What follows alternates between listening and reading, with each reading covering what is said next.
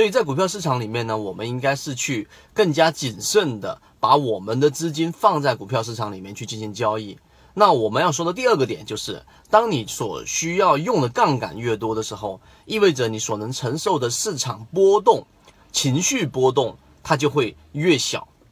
什么意思呢？因为每一个市场里面都有不同的参与者进去，股票市场也好，期货市场也好。那一个人的情绪本来就已经有很大的波动了。想一想你的交易，如果你的个股是满仓，然后突然间暴暴涨一波，或者直接打一个跌停板，你的情绪是怎么样的？但是再把这个情绪放大成成百上千啊上万啊上亿倍，然后你就会感觉得到，实际上呢这一种情绪实际上是不可控的。这个就涉及到我们之前讲过的索罗斯的反身学的一个理论。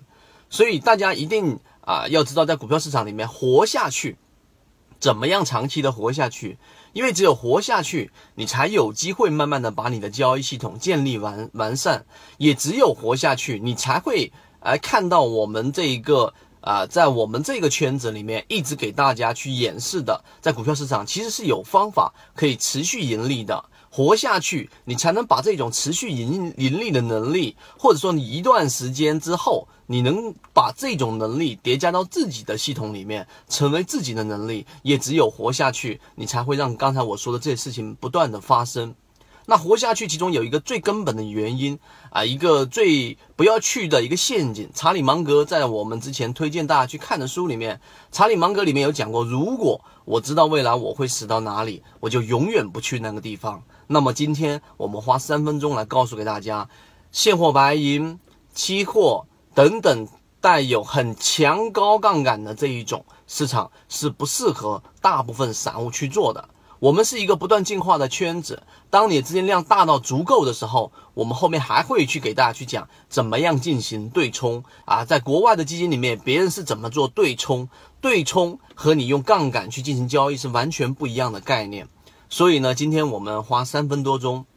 给各位啊这一个很中中中心的、很真诚的，然后给大家去讲，千万不要轻易的参与到期货市场里面去，高杠杆的这事情基本上不要碰，就是单纯的。在股票市场里面，用自己的资金慢慢慢慢的给做大。我相信我们每天的三分钟视频，只要你认真的听，你一定会有所收获。有所收获，就意味着你的系统已经加入了某个模块。当这些模块达到一定的基数的时候，也就是你这个水桶的木板都已经搭到了啊相对完善的情况之下，你的水面就会不断不断的增高，也就是你资金在不断不断的增长。那么到这一个时候，我就认为。实际上，你在开始慢慢考虑我们之前说的对冲。今天我们讲的这个内容呢，实际上